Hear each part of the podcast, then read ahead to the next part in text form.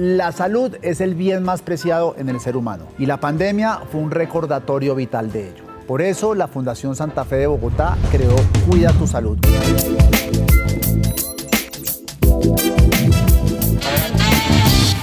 Un podcast donde hablaremos sobre enfermedades, tratamientos, curas y muchos otros temas más que son de su interés. Hoy hablaremos de cáncer de seno con el doctor Fabio Torres, quien es jefe de la sección de cirugía de seno de la Fundación Santa Fe de Bogotá, y con la doctora Gloria Palazuelos, quien es radióloga del Centro de Imágenes de la Mujer de la Fundación Santa Fe de Bogotá. Bienvenidos a Cuida tu Salud. Muchas gracias por la invitación. Gracias, Diego. El cáncer de seno, vamos a hablar del cáncer de seno y yo creería que todos sabemos qué es el cáncer de seno. ¿Estoy en lo cierto? Hoy en día eh, las pacientes tienen mucho acceso a, a información. Sin embargo, esta información no es médicamente correcta o no tiene los alcances que nosotros como médicos quisieran tener.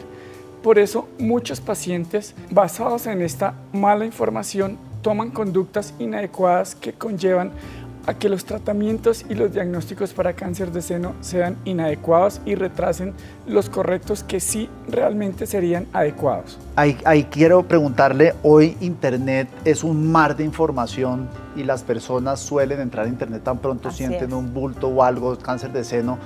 ¿Qué tan fidedigna, qué tan creíble, qué tan confiable es esa información que uno se encuentra en las redes, en, en- en Internet y foros y demás?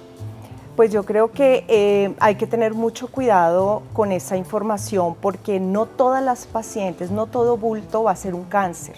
Hay patología benigna, hay patología de alto riesgo y hay patología maligna y una paciente no está en capacidad de, de poderlo diferenciar. Entonces creo que el que la paciente, como se dice coloquialmente, googlee su enfermedad o su diagnóstico, eso genera una ansiedad muy grande en ellas, en ellas y en su familia y pues muchas de las veces es innecesaria, es una ansiedad pues que no es lo que ellas imaginan porque termina siendo algo benigno. Independientemente de si uno busca o no en Internet, cuando a uno le dicen tiene cáncer de seno, lo que se le viene a la cabeza a una persona es si es mortal o no. ¿Es, es, es mortal el cáncer de seno? Si se descubre a tiempo, es una enfermedad que es absolutamente manejable y se ha convertido como una, prácticamente como una enfermedad de tipo crónico. Así es que hay muchas cosas por hacer.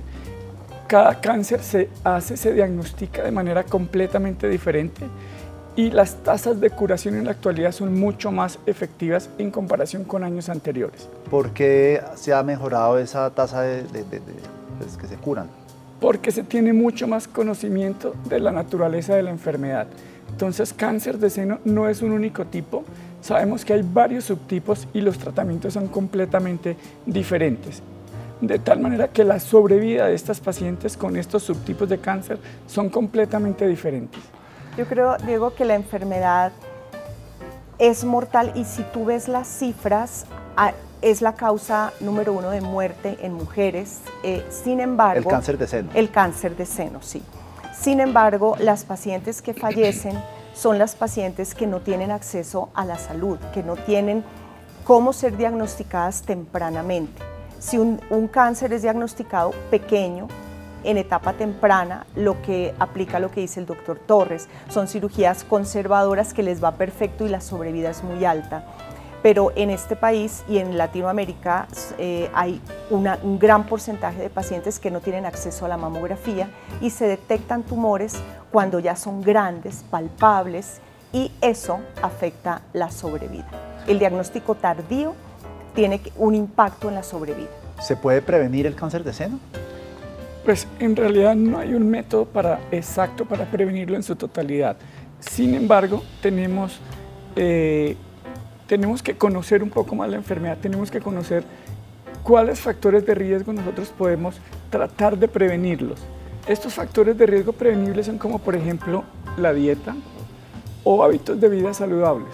Y no prevenibles son como por ejemplo la edad de la paciente o la historia familiar de cáncer de seno Que es la genética. Lo que la dice genética como tal. Eso no es prevenible. Entonces Uno- podemos trabajar sobre aquello que es prevenible, como lo que ya mencionamos anteriormente. Pero eso, si tú trabajas lo prevenible, no quiere decir que a la señora no le vaya a dar, porque uno puede tener los factores, la genética que no la sabemos, quién la tiene y quién no. Entonces, digamos que eh, los hábitos saludables, la alimentación y todo esto que decía Fabio es importante, mas no te garantiza pues que no te vaya a dar. O sea, no es una enfermedad que puedas prevenir. Así es. Desde el punto de vista genético, cánceres genéticos son solamente el 10%, más 90% son aquellos relacionados con unos factores de riesgo que en realidad no sabemos cuál fue el que produjo la enfermedad como tal. Entonces, 90 versus 10. La gente cree que genético es lo más frecuente. No lo es así, está invertido. Pero eh, eh, esas cosas que son prevenibles, usted estaba hablando de la dieta, por ejemplo, pero el exceso de alcohol, consumo de drogas y demás también puede tener un efecto en el cáncer de seno o no, tiene, o no está correlacionado. Claro que sí. Malos hábitos producen cáncer de cualquier, tipo, no solamente cáncer de mama. Cuando, cuando una mujer tiene que empezar a ser consciente de, sus senos, de hacerse el, examen palpable y demás antes de ir al doctor o, cómo es esa educación que se le tiene que dar a la, a la, mujer? Pues yo creo que toda, toda mujer desde la adolescencia, desde que se empiezan a, a formar los senos, debería ser consciente de lo que es normal para ella, ¿sí? Porque los senos tienen diferente textura, no todas las señoras tienen los senos iguales. Entonces, lo que para la paciente A es normal, para la paciente B puede no ser normal. Entonces, las mujeres con el autoexamen van conociendo la textura de los senos, lo que es normal para uno, y si detectan una anomalía en, su normalidad, pues deberían acudir a un médico. Cuando estamos hablando de una anomalía, ¿es un bulto o también hay otro tipo de manifestaciones que le pueden prender a uno la bandera de alerta para ir al doctor? Sí, hay varias cosas, o sea, o la, más frecuente y la más conocida, digamos, es, son la masa palpable o el bulto o el nódulo o la anomalía, la, la induración, digamos, es como lo más frecuente pero clínicamente hay otras cosas como cuando se retrae el pezón. Los pezones normalmente son hacia afuera y cuando el pezón se retrae, se, digamos, se chupa, se va hacia atrás y si es solamente uno, eso es un signo de alarma si es de reciente aparición, eh, cambios en la textura de la piel, en la coloración de la piel, anomalías en la axila también, porque la axila y la mama están relacionadas. No sé, Fabio, si se me pasó algo. Sin embargo, estos signos no son tempranos. Ya estamos hablando de un cáncer de seno que se ha hecho más avanzado. Cuando una paciente toca una masa, esa masa ya tiene por lo menos un centímetro. Entonces ya estamos hablando de tumores mamarios que no son precisamente los más tempranos como tal. Los más tempranos los vamos a diagnosticar con las ayudas de los métodos diagnósticos que Gloria muy bien maneja. Que eso es una mamografía y, demás. Correcto. ¿A qué edad tiene que empezar una mujer a venir a hacerse sus exámenes y con qué frecuencia? Bueno, eh, eso es una controversia a nivel, digamos, mundial, porque las guías eh, de muchas de muchos países y de las entidades eh, científicas más importantes, como en Estados Unidos, las guías del Colegio Americano de Radiología dice que a los 40 años debería de empezar una mujer a hacerse la mamografía. Sin embargo, la ley en Colombia es a partir de los 50 años. En Estados Unidos es después de los 40 cada año. En Colombia es después de los 50 cada dos años. Entonces, este es un tema controvertido, no nos hemos podido poner de acuerdo. Eh, sin embargo, cada día estamos viendo cáncer en pacientes mucho más jóvenes, entonces no podemos esperar a los 50 años hacerse una mamografía porque ahorita estamos viendo cáncer a los 30, a los 28, a los 30 y pico, entonces imagínate. Que, a eso va mi pregunta, pues eh, hay una coincidencia entre Colombia y Estados Unidos y otros países que es a partir de cierta 40, 50, no sé si, si, si más adelante. Pero según lo que ustedes me están diciendo, un cáncer de seno puede aparecer a los, entre los 12 y 20, 20 a 30, 30 a 40. Si una paciente quiere venir a hacerse una mamografía a los 23 años, ¿podría o no se lo permite el sistema de salud? Mamografía como tal, la mamografía tiene radiación. Entonces, eh, es un equipo de rayos X que hace, digamos, una radiografía de la mama con una compresión Entonces esa vamos a dejarla para los casos realmente, si es una mujer menor de 40 años, eh, tratamos de no hacer la mamografía si no tiene el suficiente peso clínico, anomalías por, por, qué palpables. razón el rayos, los, los rayos la radiación, eh, el, la radiación hay que, puede ser nociva cuando se usa por periodos muy largos de tiempo. Entonces, después de los 40 años en adelante es que está aprobada la mamografía. Hay casos especiales en los que hay pacientes que son de alto riesgo genético o de alto, que su mamá, Familiar. tía, prima, de alto riesgo familiar, eh, podemos hacer la mamografía antes y no pasa nada. El costo-beneficio, o sea, el costo es la radiación, pero el beneficio de una mamografía es que detecta los tumores muy temprano. Respecto a la mamo, ecografía o ultrasonido es lo mismo. Ese es un equipo que no tiene radiación y es un equipo que, en el cual podemos hacerle ver los senos de las mujeres menores de 40 años, Sí. desde las niñas hasta los 40 con ecografía. E- Es importante tener en cuenta que mamografía, digamos, todas las pacientes pueden aplicar a mamografía, pero hay que tener en cuenta que el rendimiento o la sensibilidad de la mamografía en mujeres jóvenes es muy bajo. Es decir, el número de mamografías que debo hacer para detectar un cáncer es muy alto. Por eso no es tan efectiva en mujeres jóvenes porque tiene un seno que particularmente se denomina un seno denso. Entonces, ese seno es más difícil de diagnosticar como tal. Y si no es con este tipo de, de- de- de exámenes, el, auto, el autoexamen es suficiente para que una mujer joven sepa si puede tener o no cáncer de seno. El porcentaje de cánceres diagnosticados por el autoexamen no supera el 25%. Así es que el autoexamen solo no es una prueba que nos dé el 100% en el diagnóstico de cáncer de seno. 100% nos hace el autoexamen, las pruebas diagnósticas, la mamografía, las ecografías o otras pruebas que son mucho más sensibles y las visitas periódicas al médico. Eso nos da un 100% en el diagnóstico para cáncer de seno. O sea, para recapi- recapitular un segundo, una, una, una mujer joven de 20 años que es muy consciente de su salud, no tiene ningún problema de, de- de mamá, abuela o bisabuela con cáncer de seno, ¿qué es lo que ella debería hacer anualmente para hacerse un chequeo y estar tranquila? Bueno, al- a esa edad, 20 años, lo importante es el autoconocimiento. Ahí tiene utilidad el autoexamen, porque es la manera de autoconocerse, de saber qué es normal y qué no es normal en su cuerpo, en especial en sus senos.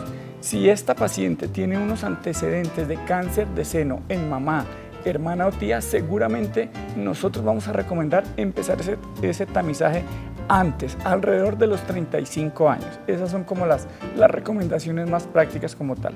Sin embargo, hay que tener en cuenta que las mamografías son de tamizaje o de screening, es decir, hacer esa prueba en pacientes que son clínicamente sanas, mientras que las mamografías pueden ser también diagnósticas, es decir, la paciente independiente de la edad que sienta un bulto, una masa, esa paciente clasifica para que se haga una mamografía y o ecografía como tal.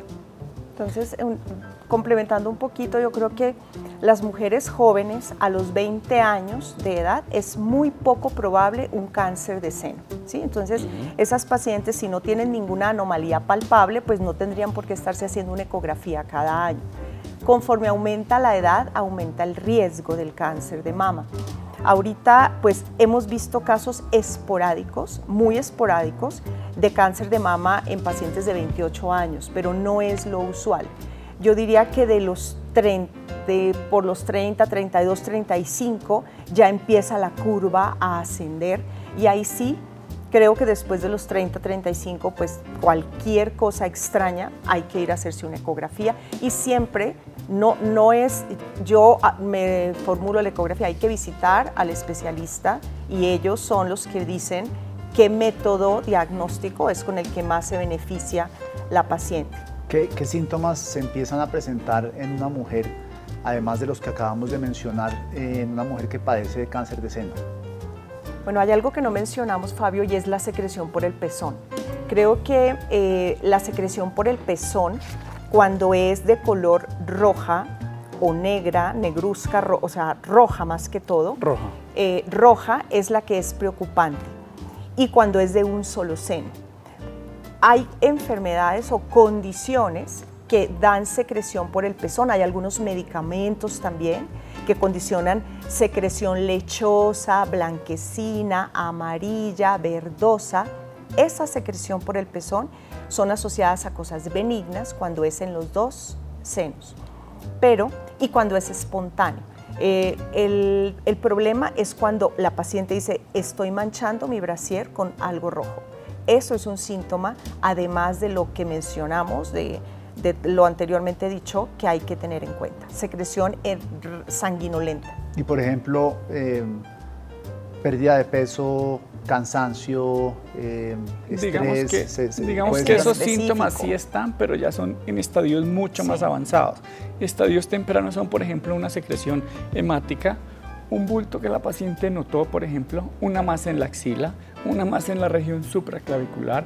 ¿Cuál es esa región supraclavicular? Arriba de la clavícula. Arriba de la clavícula, acá. Sin embargo, esos son estadios ya mucho más avanzados de la enfermedad, pero tempranos básicamente eso. Recuerden que el cáncer en la mayoría de las veces no duele cuando se diagnostica para lograrlo diagnosticar tan tempranamente, acudimos a los estudios radiológicos ampliamente conocidos, una mamografía o una ecografía o exámenes como ya mencioné antes que tienen una mayor sensibilidad y que aumentan la capacidad diagnóstica de estas pruebas.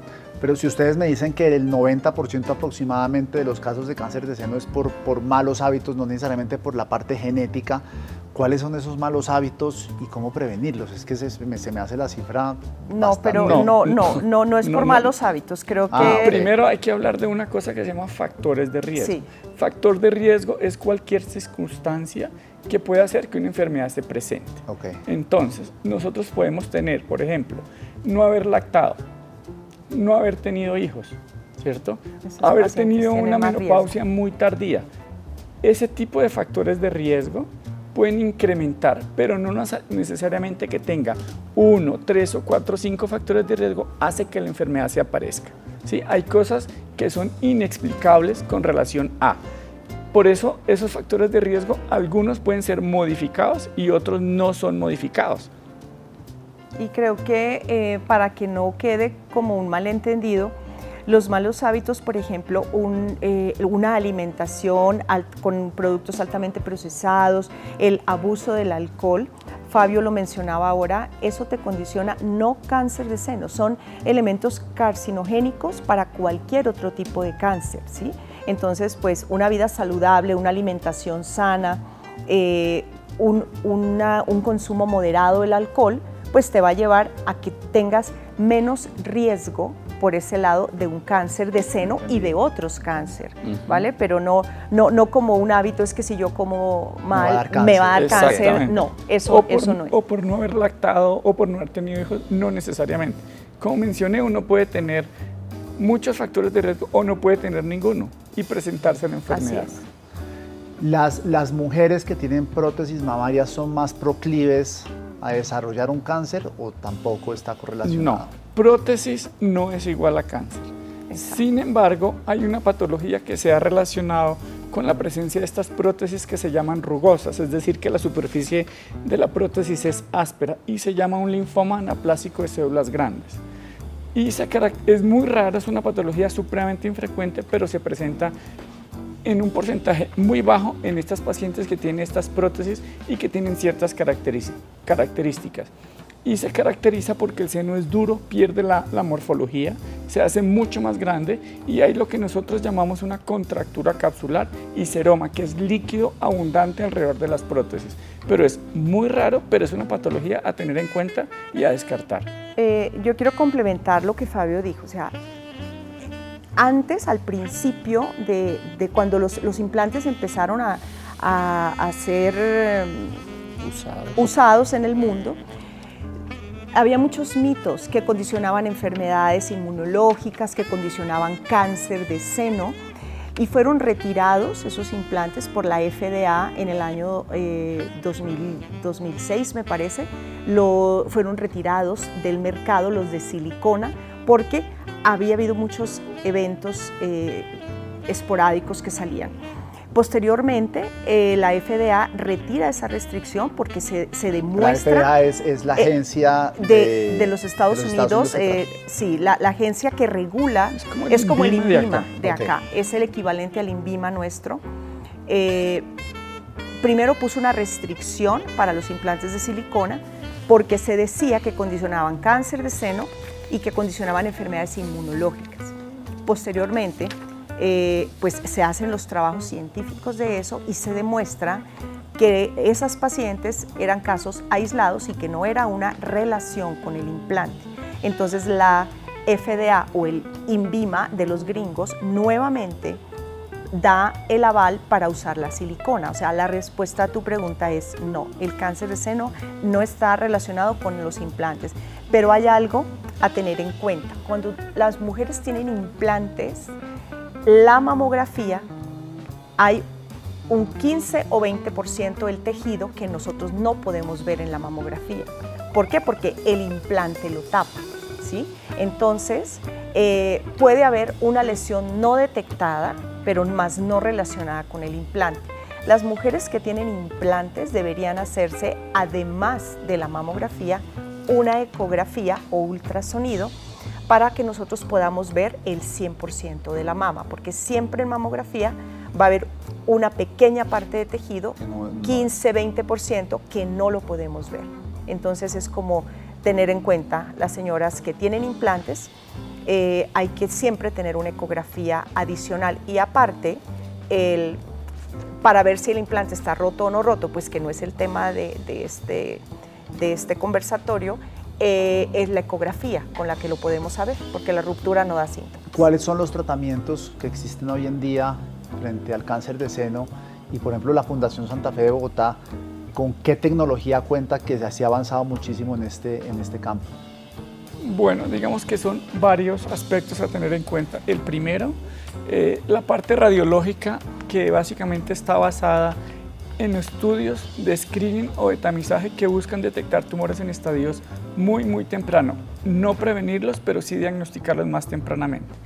Luego viene la parte quirúrgica, que es la que hacemos los, los cirujanos dedicados a esta especialidad, que, que nos llamamos mastólogos o cirujanos de seno.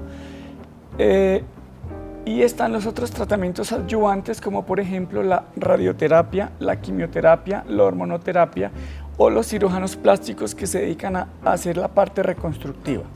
Todo esto apoyado con la parte eh, psicológica o psicooncológica que estas pacientes requieren para, una vez tengan la enfermedad, se adapten nuevamente a la sociedad.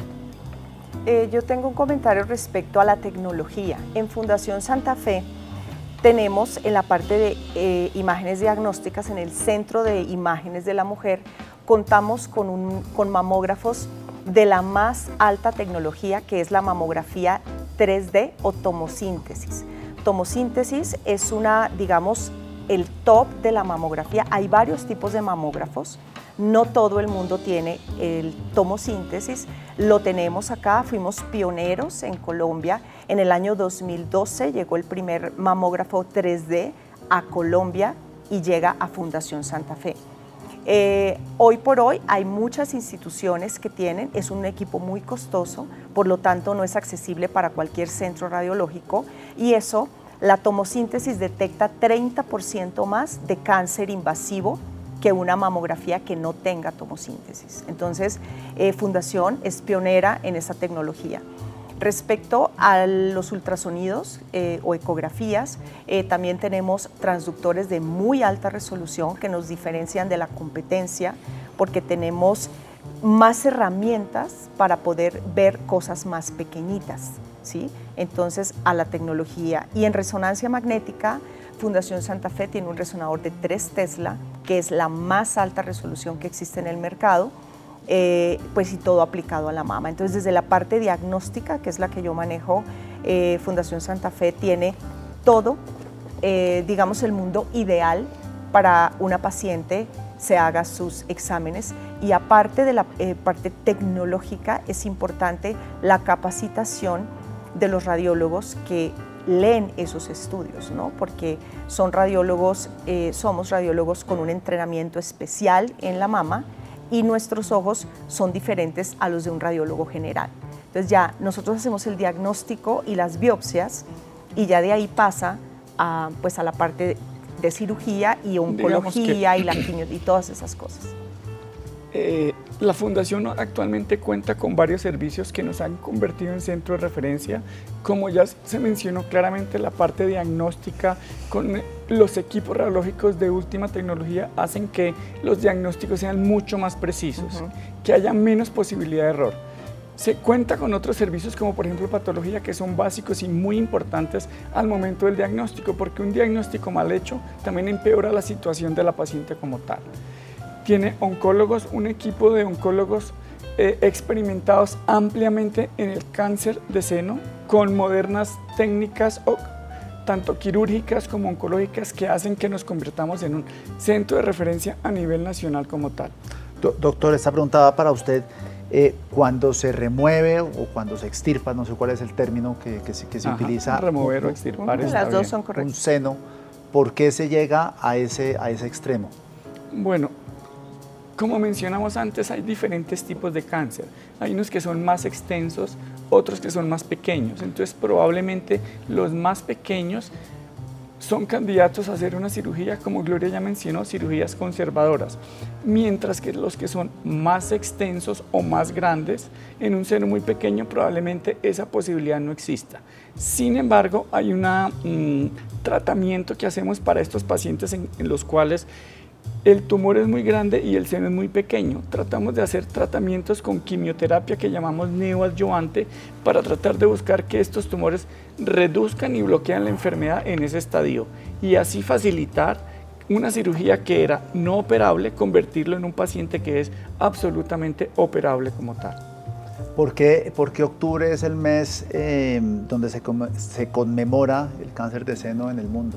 la Organización Mundial de la Salud creó este mes de octubre simplemente como una campaña de estrategia para crear conciencia y la importancia de un diagnóstico temprano de esta enfermedad. Hablando, hablando de campaña, eh, y ustedes lo mencionaban, el, el, autoexamen jamás va a reemplazar los métodos más especializados que ustedes han mencionado, ¿correcto? No, no lo reemplaza. El autoexamen es una parte muy importante del autoconocimiento de los senos. Sin embargo, el autoexamen detecta tumores grandes. Nosotros en las imágenes diagnósticas podemos detectar tumores antes que sean palpables. Si un cáncer es diagnosticado sin tocar, o sea, si la señora no sabe que lo tiene, pero nosotros lo vemos en, las imágenes de mama, esa es una paciente que tiene un mejor pronóstico por, tamaño. El tamaño es muy importante a la hora de estadificar un cáncer. A mayor tamaño, peor pronóstico y también peor pronóstico quirúrgico. O sea, hay cirugías más grandes, inclusive la mastectomía. Entonces, eh, el autoexamen no reemplaza al tamizaje mamográfico ni a la ecografía. Entonces, ese mensaje es muy importante transmitirlo, que eh, tienen que ir la señora, así no sienta signos y síntomas, eh, precisamente eso es un screening o un tamizaje. Ir a que te hagan tu chequeo. Y en ese chequeo a veces encontramos nosotros sorpresas, pero esas sorpresas hemos, nosotros tenemos la posibilidad, retomando un poquito lo de la tecnología, tenemos capacidad de detectar cánceres de 4 milímetros. Eso es como un arroz, como más pequeño que una lenteja. A las personas de la tercera edad, ya de edad bastante avanzada, también pueden sufrir de esta patología o conforme uno va avanzando se disminuye el riesgo de tener un cáncer de seno? El cáncer de seno habitualmente se presenta o va aumentando en la medida que la edad va avanzando porque se van acumulando todos los factores de riesgo durante toda la vida. Sin embargo, digamos, una paciente de 90 años, si tiene una muy buena calidad de vida o está muy bien, es candidata a hacerse las pruebas de tamizaje normal, la mamografía y la ecografía. Esta misma paciente de 90 años con unas malas condiciones, probablemente el médico eh, decida no someter a tamizar a esas pacientes porque la sobrevida o la ganancia que vamos a tener en años con, estas, con esta em, mala calidad de vida que tenga la paciente probablemente no sea candidata a. Antes se decía que la señora hasta los 75 años se debía hacer la mamografía, ¿sí? pero eso está revaluado. hoy por hoy, sí, la, la población, la pirámide poblacional se ha ido envejeciendo. Hoy vemos señoras de 75, de 80, 80 y tantos años que juegan golf, juegan tenis, que están súper activas. Ese tipo de mujeres son a las que les tenemos que seguir haciendo la mamografía. Ya no hay una restricción de que a los 75 años se para el, tamizaje, no. Eso es si lo que decía Fabio, si la condición es, la señora está divinamente, se tiene que seguir haciendo sus mamografías. Y si hay una paciente que tenga 68, 65, pero tiene un cáncer de colon, un cáncer de páncreas, pues a esa paciente no le vamos a hacer una mamografía, ¿verdad? Porque tiene unas comorbilidades mucho más importantes que eso. Ustedes señalan que el cáncer de seno no se puede prevenir, pero por ejemplo Angelina Jolie decidió removerse los dos senos para evitar tener un cáncer de seno. Entonces, ¿eso es muy común que lo hagan las, las mujeres y es recomendable? Pues primero para, para categorizar esas pacientes de alto riesgo, tenemos que identificar esos grupos familiares que, son, que tienen muchos casos de cáncer de seno en la familia. Es decir, si usted en la familia tiene mamá, hermanas o tías con cáncer de seno, es probable que su cáncer tenga una etiología de tipo hereditaria, es decir, que esté asociado a una mutación genética en unos genes que se llaman BRCA1 y BRCA2. De ser positiva, una paciente para BRCA1 o BRCA2 requerirá para reducir el riesgo de que la enfermedad se presente o una mastectomía profiláctica como el caso de Angelina Jolie o pudiera requerir unos seguimientos muy estrictos o unas terapias de quimioprevención.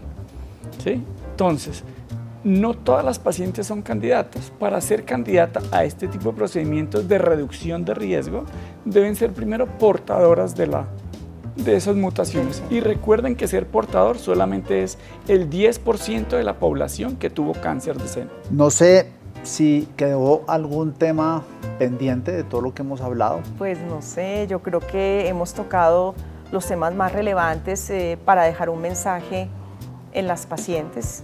Creo que, pues, que han sido cubiertos todos los Bueno, sí me falta uno y es si uno quiere venir a la fundación eh, a qué centro va, dónde llama, cómo se contacta con, el centro. Bueno, el Centro de Diagnóstico para la Mujer está ubicado en eh, el edificio Santa Ana Medical Center, que es calle 119, número 714.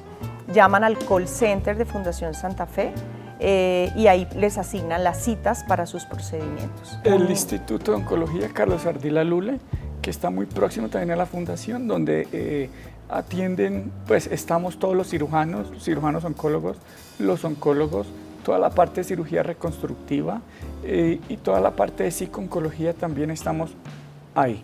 ¿Atienden de manera virtual o siempre es presencial? Presencial. Bueno, en radiología es eh, presencial. Eh, los clínicos es, es, diferente. En radiología la paciente tiene que ir a nosotros a hacer los exámenes. En radiología es presencial, ya con ellos es Puede ser virtual o presencial, depende, ¿no? Es muy importante en una paciente que tiene alguna sospecha o que tiene el diagnóstico de un cáncer de seno, el trabajo multidisciplinario, el equipo multidisciplinario. ¿Qué quiere decir esto?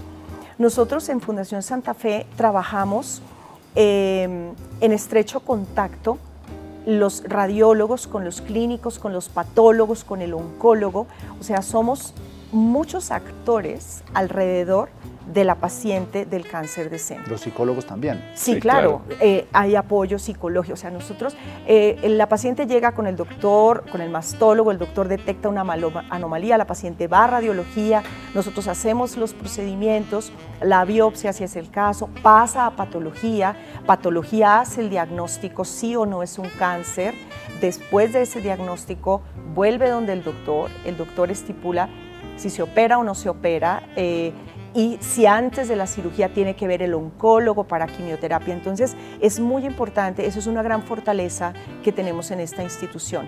El grupo de mama, eh, tenemos, nos reunimos cada 15 días a discutir los casos eh, interesantes y siempre estamos trabajando así nos llamamos, eh, mira, ahí va una paciente, hoy casualmente, eh, ahorita en la mañana, mira, necesito que me atiendas a esta paciente, sí.